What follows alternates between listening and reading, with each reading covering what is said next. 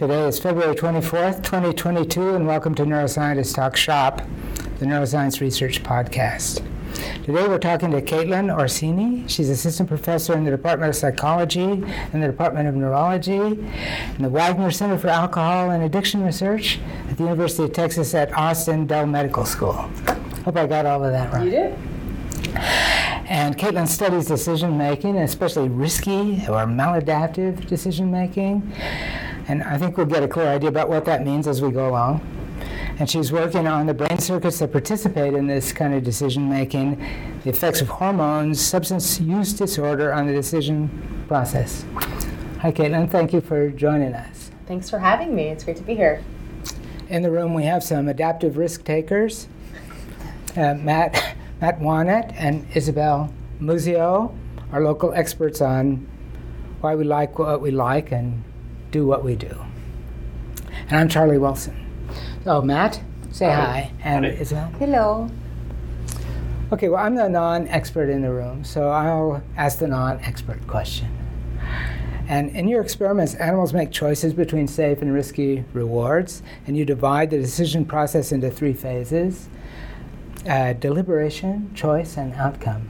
I, I know there's another set of words for the same three phases, but uh, we can live with those, okay? Yeah, absolutely. And um, and so, what um, what's actually happening in, in each of what do those words mean? What deliberation, like I, I know what it means, sort of casually, but as a scientific term. And so, what do each of them uh, mean? What's happening in the during the phases, and uh, and then that'll help us get started thinking about what's going on in the brain during each one of those three phases, uh, so that we can think about how a risky decision might actually take place.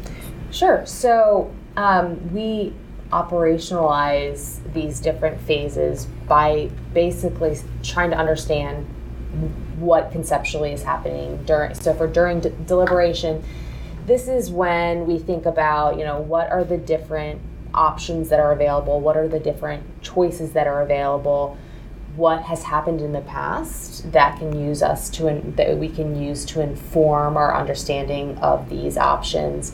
And, and also what are what what is our motivational state in that moment that tends that can bias our preference for one versus the other so one example i like to give is if we are particularly hungry or thirsty in that moment, perhaps we would be more motivated towards choosing one option or, over the other. Um, in this, so that's deliberation. In this in the choice phase, that's really when we think about action selection. So this is when you have decided what you want and you um, engage in that action.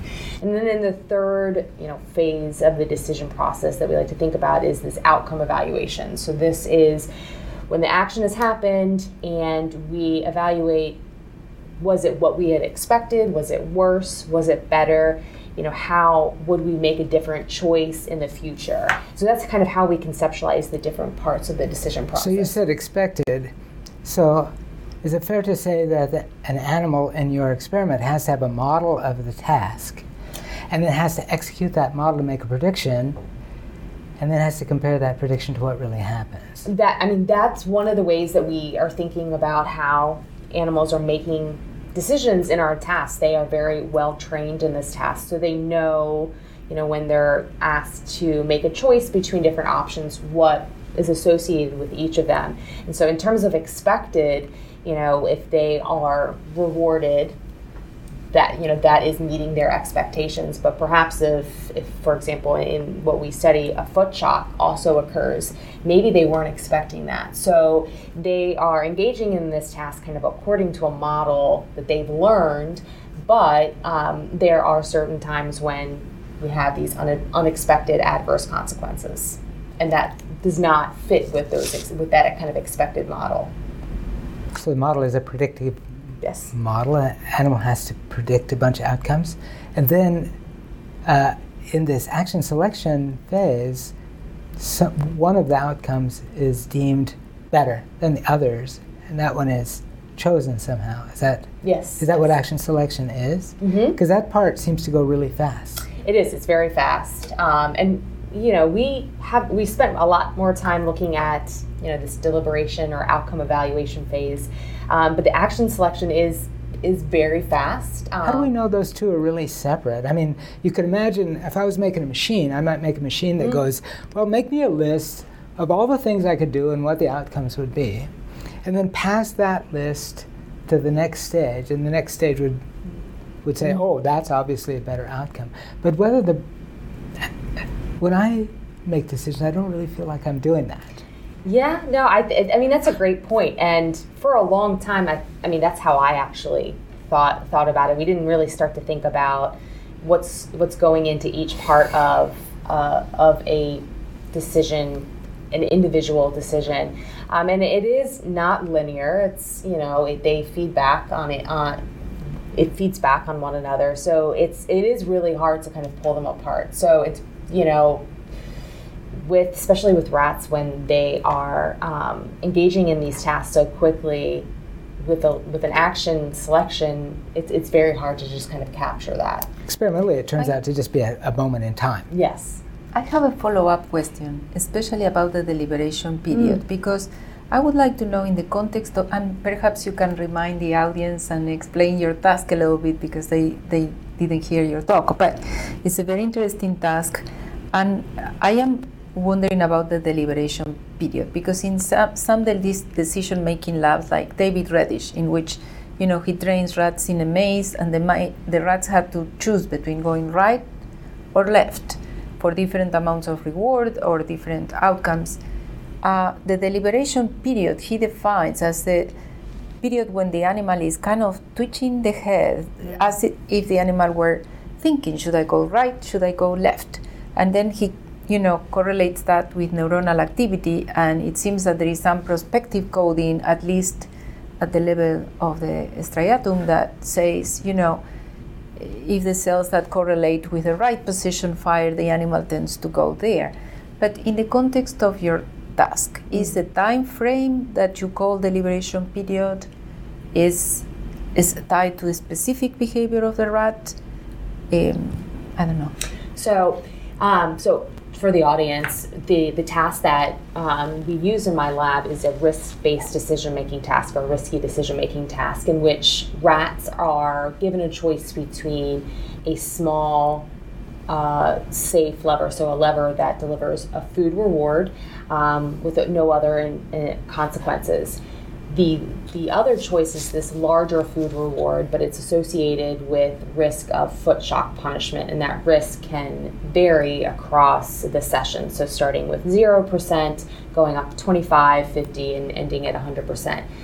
For the deliberation period, we define that as when we indicate that a trial has started. So a light will turn on in the box and um, they need to nose poke into that in, into where the light is mm-hmm. and hold that for hold their nose in there for a period of time until the levers extend. So we define it as um, the period when the light turns on until the levers extend and they make their choice.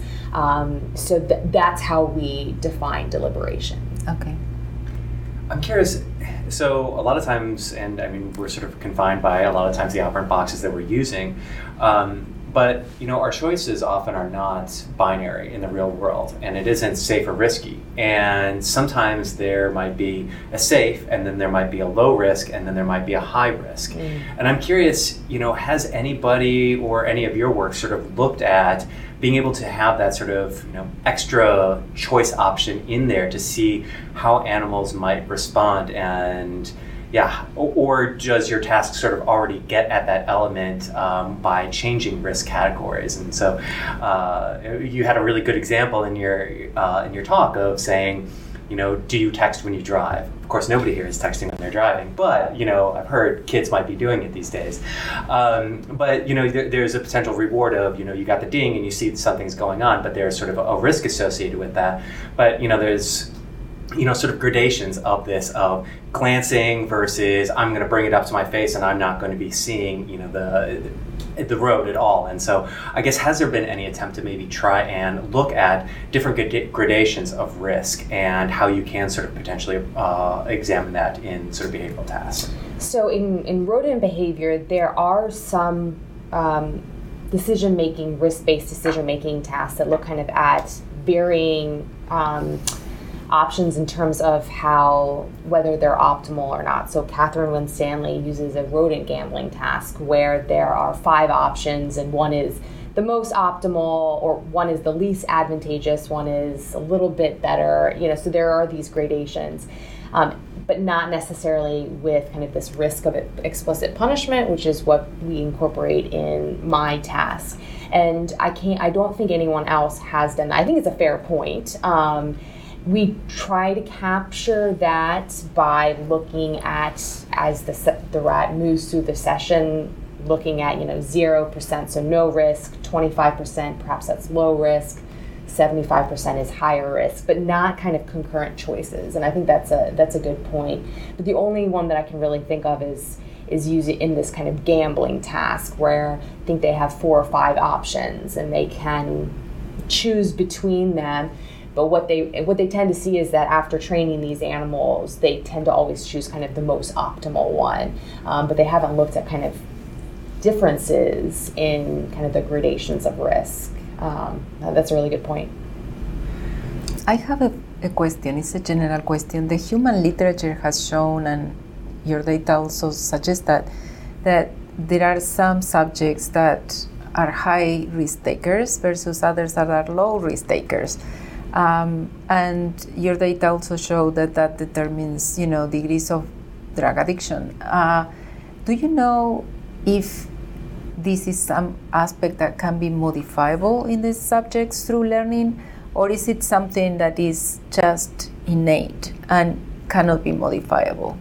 I think that's a great question, and that's actually a question that um, we are, are really trying to think about in the lab because ultimately you we, we try to identify high risk individuals, for example, for progressing to substance use, and how can you kind of maybe get them off of that path?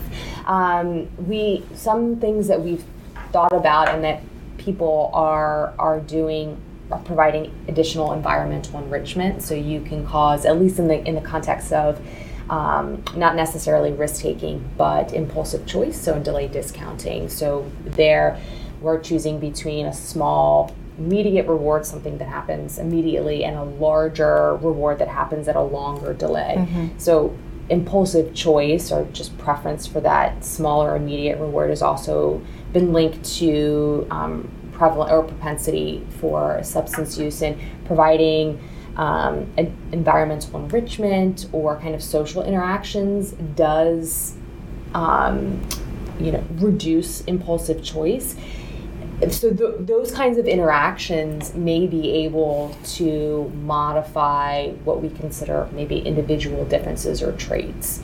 Um, we haven't, I don't, to my knowledge, haven't gone on to see whether that actually makes a difference in is you know drug self-administration, but I think it has an important implications for that.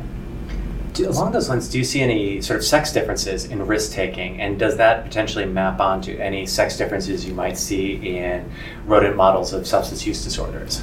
Yeah, so in in the tasks that we use in the lab, there are um, very large sex differences. So females are much more risk averse than males. So that means that they they prefer the risk, the safe option much more than the risk taking option. Um, what makes it a little bit tricky, though, is that when you look at the substance abuse literature, um, females are a much higher. All females are a much kind of higher risk for um, or in elements of substance use. So they um, increase their intake at a greater rate than males. They're at higher rate of relapse than males. So at first glance, this greater risk aversion in females doesn't necessarily fit with um, what we what you see or read about sex differences and substance use. Um, but I can say that um, there are, as, as Isabel was saying, there are these individual differences, and females that are um, higher risk taking than maybe their lower risk counterparts, you do see correlations with greater intake, um, greater escalation. So, you know, it, I think it varies a little bit when you're looking at individual differences rather than um, group means, if that makes if that makes sense.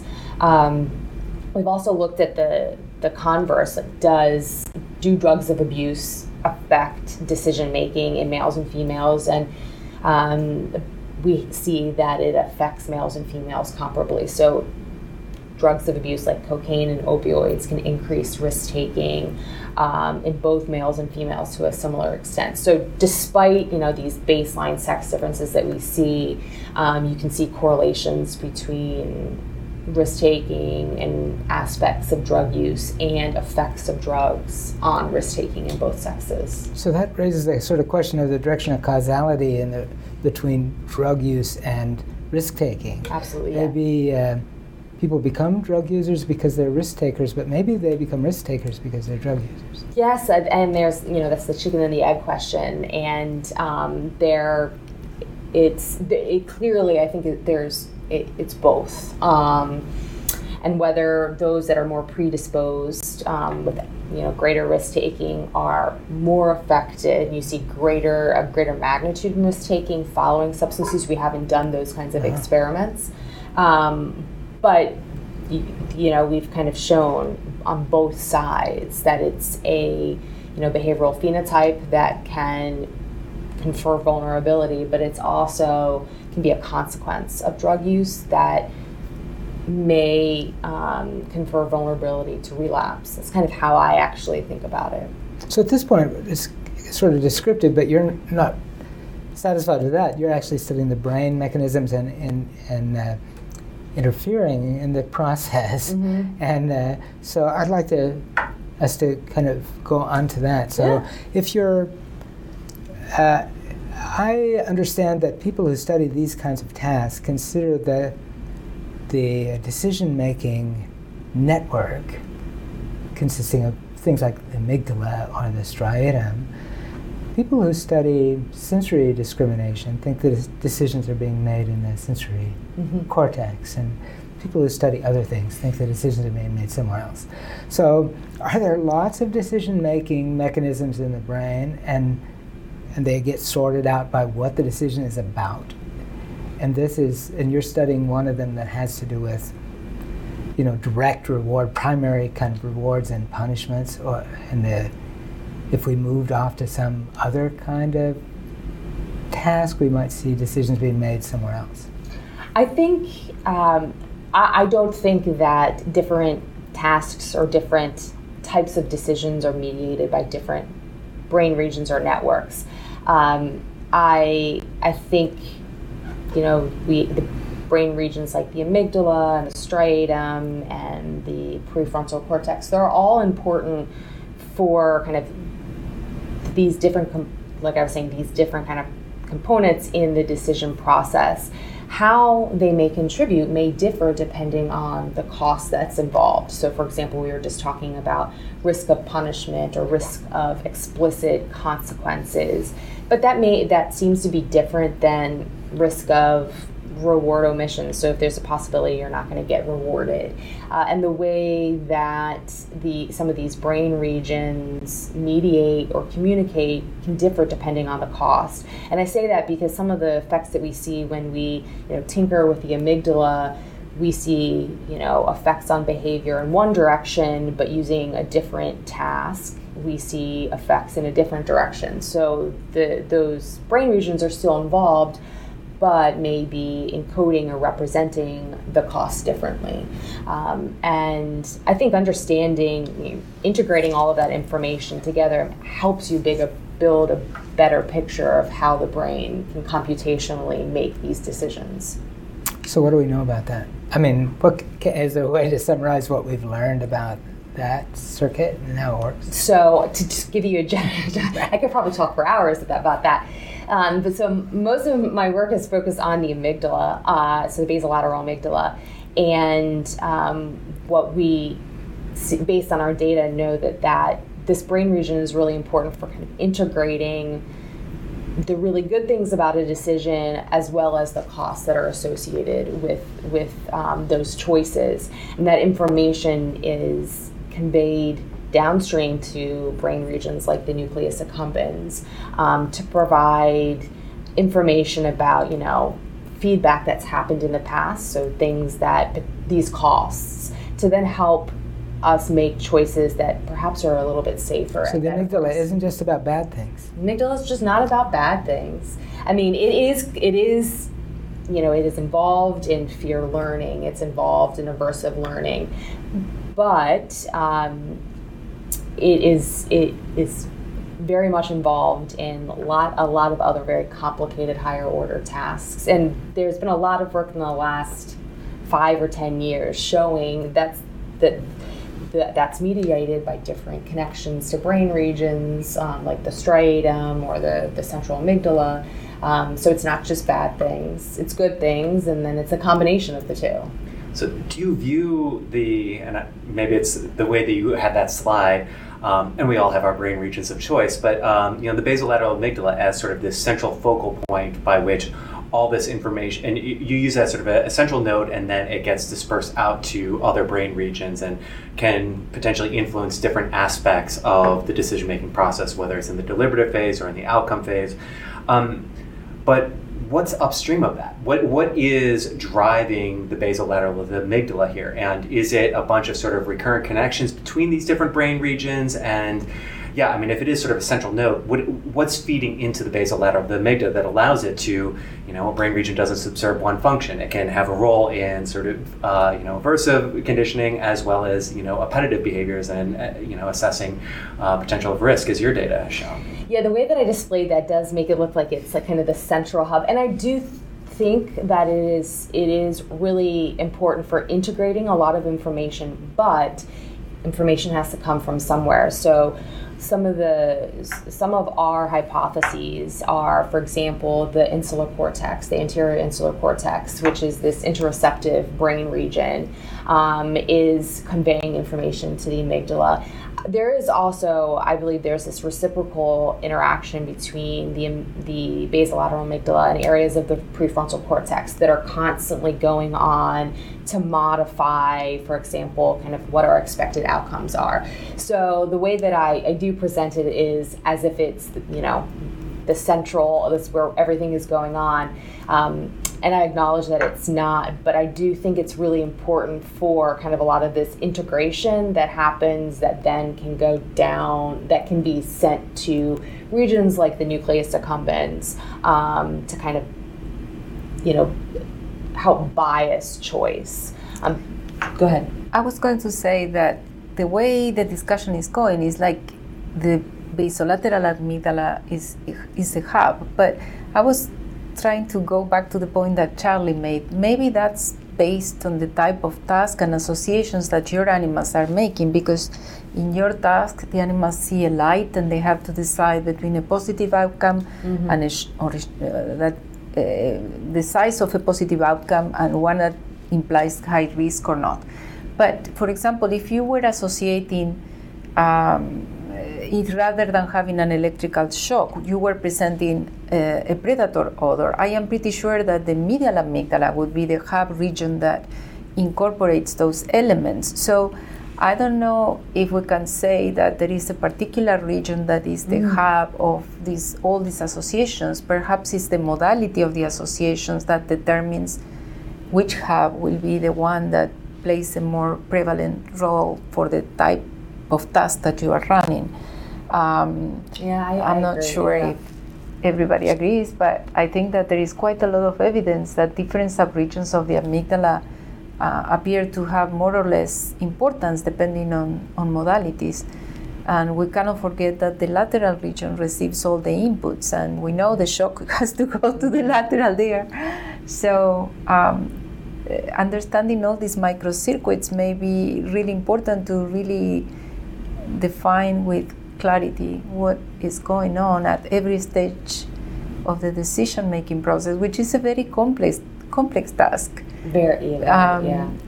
And Could you talk about the neural recordings you had? Because it was really kind of striking of where you saw that there was activity and where there wasn't activity in your task. And I think that it, when when there wasn't, when there wasn't. But at what stage in the task? Yeah, at the, what yeah, yeah, stage of the task? Yeah. Right. So um, in some data that I presented, this was a task that um, uh, we modified slightly, where we were ha- where rats were asked to choose between a large reward and a small reward um, in one set of trials, and then in a second set of trials, choosing between a safe reward and a risky reward. The reward amount was the same, but the only difference was that there was a risk of shock associated with one of them. Um, and so we were able to record electrical activity in the amygdala, and what we saw, and it was very selective to the the risk block. So when animals were choosing between this safe and risky, is that there is this increase in amygdala firing during the delivery of this risky outcome. So not necessarily when the shock was was delivered, we took out those trials, but just when it was a reward that was associated that the rats had learned that was associated with risk. So we've you know start thinking about it as kind of this uh, ability of these neurons to really represent you know the salience or the, the risk salience is associated with the this option.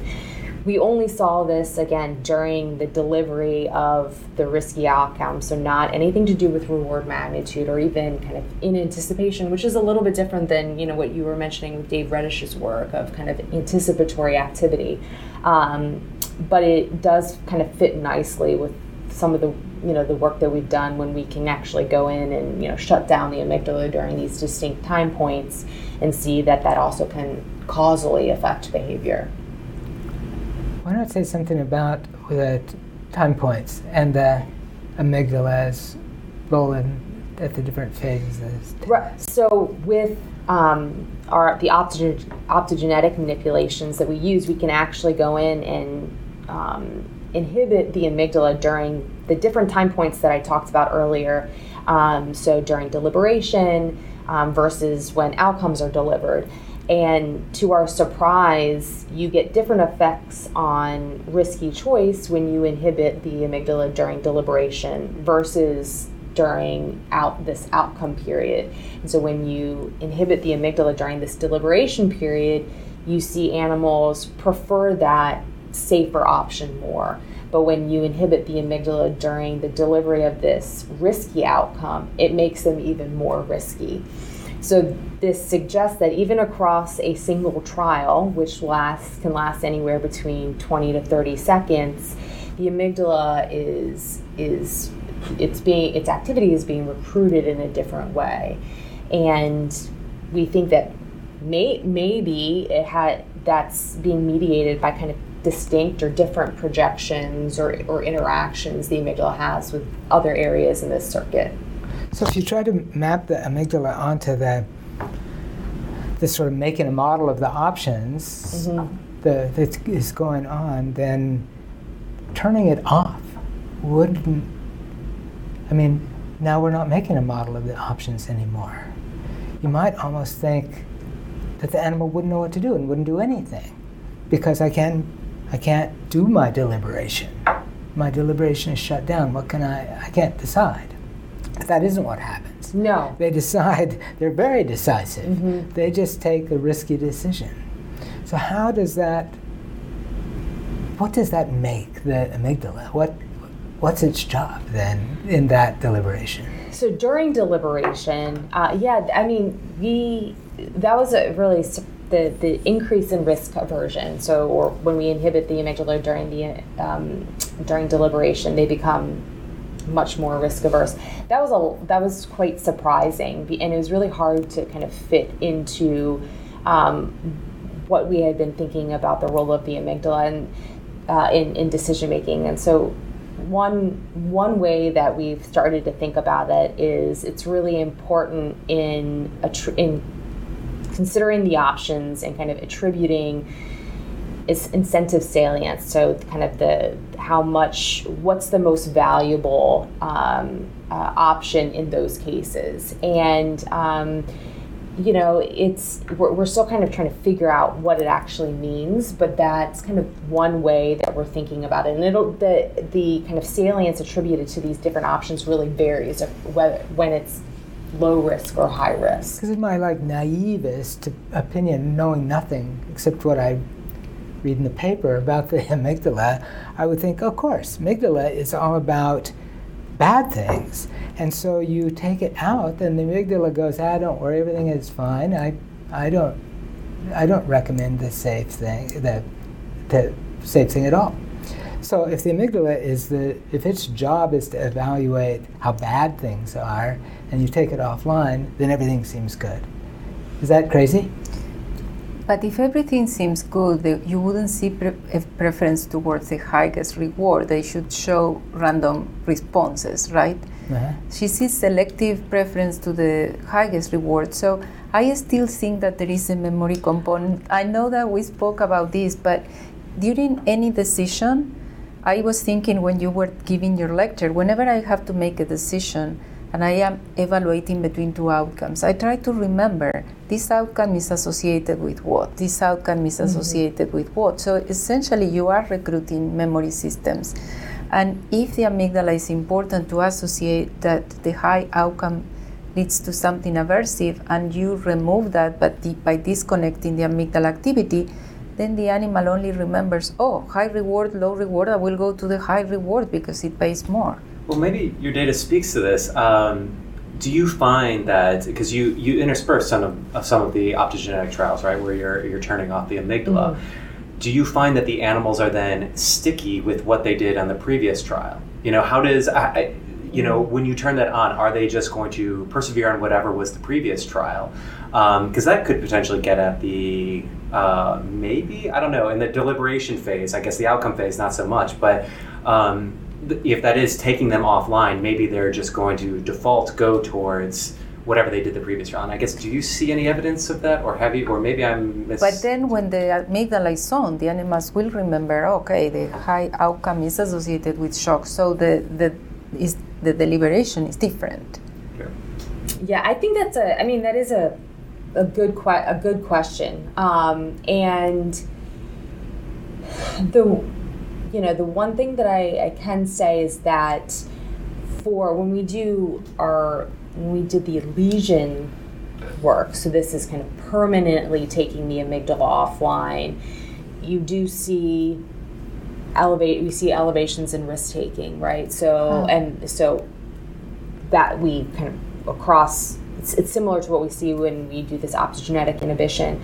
But when we take those same rats and we now give them, we they have BLA lesions, but now they're asked to choose between rewards of the same of the same size, but one is now associated with shock.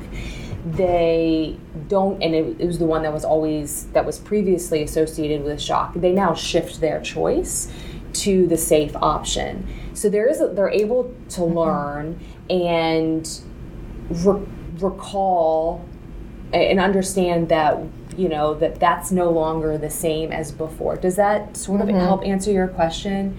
So if they didn't have that memory they may continue to choose that. But now you know what was once associated with large and risky it's it's not as good anymore. So they shift to the safer option. Mm-hmm. um, but i do understand i do agree that memories play in into this. Um, so I think that it, it'll be important to be able to kind of dissect out how to answer those questions.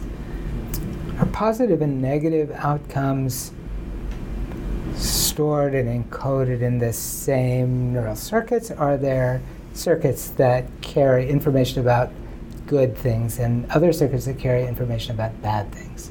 Mm-hmm. At one time, it was believed that there were that they were completely separate that pain and pleasure were carried by entirely different things.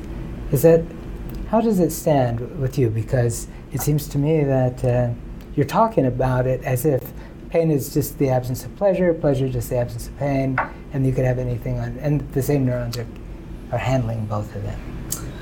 Well, I think you know, and the the other folks on the on the panel can can chime in as well, but I, I think they, well, it also, pain in some circumstances, it can be a good thing, can be adaptive. So I think dichotomizing that, you know, is, is, is simplifying it a little bit. But they are not i don't think they're mediated by different circuits they're mediated by similar circuits maybe in some similar cells um, and maybe in, in specific situations they guide behavior in different ways. Um, I, I, don't know what others thoughts are. Well, well it's a paper that we're I'm having my students read for a class, but it's one from uh, Richard Palmiter's group where they're looking at CGRP neurons in the parabrachial nucleus, and um, they respond to pain, painful stimuli, a whole range of painful stimuli, but then they are also um, activated when exposed to sort of neophobia or sati- satiation, and so it is sort of saying there are some subsets of cells, I would say, in the brain that do sort of have this I'm going to respond to pain and shut down like good things, and then you turn it off, it's going to have the opposite effect. But I don't know if I would believe that that would be true across the brain. Like mm-hmm. there, there definitely are some circuits, but I think, I mean, at least in the, the dopamine system, it's totally murky. Where just looking at the cellular activity, you know, some cells will respond to motivational salience. And so, whether it is a good stimulus or a bad stimulus or an annoying stimulus of an air puff, you will see that the intensity of that stimulus will then you'll see a corresponding gradation in the dopamine neuron firing, whereas other neurons will have these sort of classical reward prediction error. You know, they're going to decrease to aversive stimuli and increase uh, to appetitive stimuli. So if I just stimulate dopamine neurons, you're going to get a whole bit. That will feel mm-hmm. good. If I if I cause dopamine neurons to stop, will that hurt? Hmm. I think it all depends on the context in which you, you, well, you have that. So, I mean, I think yes, you turn you're you're not going to like it. I mean, if you you turn the dopamine, you know, condition place preference type paradigm. If you turn the dopamine neurons off in one context and do nothing in the other context, you ask the animal which box which context you want to stay, spend time on. It's going to be on the one where you didn't turn the dopamine system off. Um, I, I think so. I have a little bit of an answer for Charlie because I agree that there are pathways that process somatosensory information about pain, and those are more ex- exclusive. But for example, in the hippocampus, which is the area I am more familiar with, there are cells that code spatial properties, and at the same time, they can code rewards or they can code stimuli that have been associated with shock, so with pain. So, depending on the learning process, these cells will learn to integrate other features that are task relevant for the animal. So, while by themselves cells, they are not sensory processing cells. Through learning, then they tend to integrate this information, and I think that the same happens in the amygdala. So uh, I don't argue that probably there are somatosensory cells that bring that somatosensory experience, and uh, which is a pure form, per, perhaps, of a representation of pain or reward, but there are multiple cells in the brain that can integrate. Um, that's my view. And then probably can change and learn over time as well. Um, so yeah, I, I, agree with your view. Um, I don't know, but it's complex. Can you tell us a little bit about what you have learned about the striatum uh, that you presented in your talk and the connectivity with the amygdala? Sure. So um, we also used optogenetic approach to be able to be able to look at the amygdala projections to the nucleus accumbens. And what we found was that this pathway is particularly important for providing kind of this negative feedback. So during this, both during this deliberation period and this outcome evaluation period. So it's really uh, important for providing information about, you know, what was bad that happened in the past to guide choice towards safer options. Um, we then kind of took a more cell type specific view and started looking at neurons that express uh, D2 dopamine receptors. Um, and, and we can again, um, using vir- viral mediated techniques and um, optogenetics, be able to turn down activity in those neurons. And we I feel like we're kind of going more narrow and narrow and what we're finding is that when you inhibit the this specific cell population during this deliberation period, you also see this increase in risk taking. So now we're starting to see that specific, specific cell population, um, their activity is really important for deliberation and being able to bias choice towards safer options. And when we turn them off, they become animals become more risky. So, I mean, you mentioned the the you're targeting these D2 receptors here, and I mean, what do you believe dopamine is potentially doing in the the nucleus accumbens shell? I believe you were talking about. Mm-hmm. To regulate sort of these, uh, you know, risk taking in your behavioral task? I think that's a great question. We haven't, I think it was one of a dream of mine with my former advisor to actually set up voltammetry to record dopamine in the nucleus accumbens. But so, you know, I don't have a, a great answer to that other than to say that it is probably, you know, when when we are thinking about kind of reward prediction error is probably involved in, in doing something like that and signaling that through D2 dopamine receptors. But I don't have a, a great answer to that because we just you know, we just don't know. You were just telling me how what you thought, how dopamine was involved in one task is not whatsoever. So I try not to make any strong predictions. Um, but I think using some of the right techniques will help us answer that question. Well, that's, a, that's a great way to end, I think. Okay. So uh, thank you, uh, Caitlin. Oh, you're very welcome. And yeah. Isabel and Matt. And this has been Neuroscientist Talk Shop. Thank you.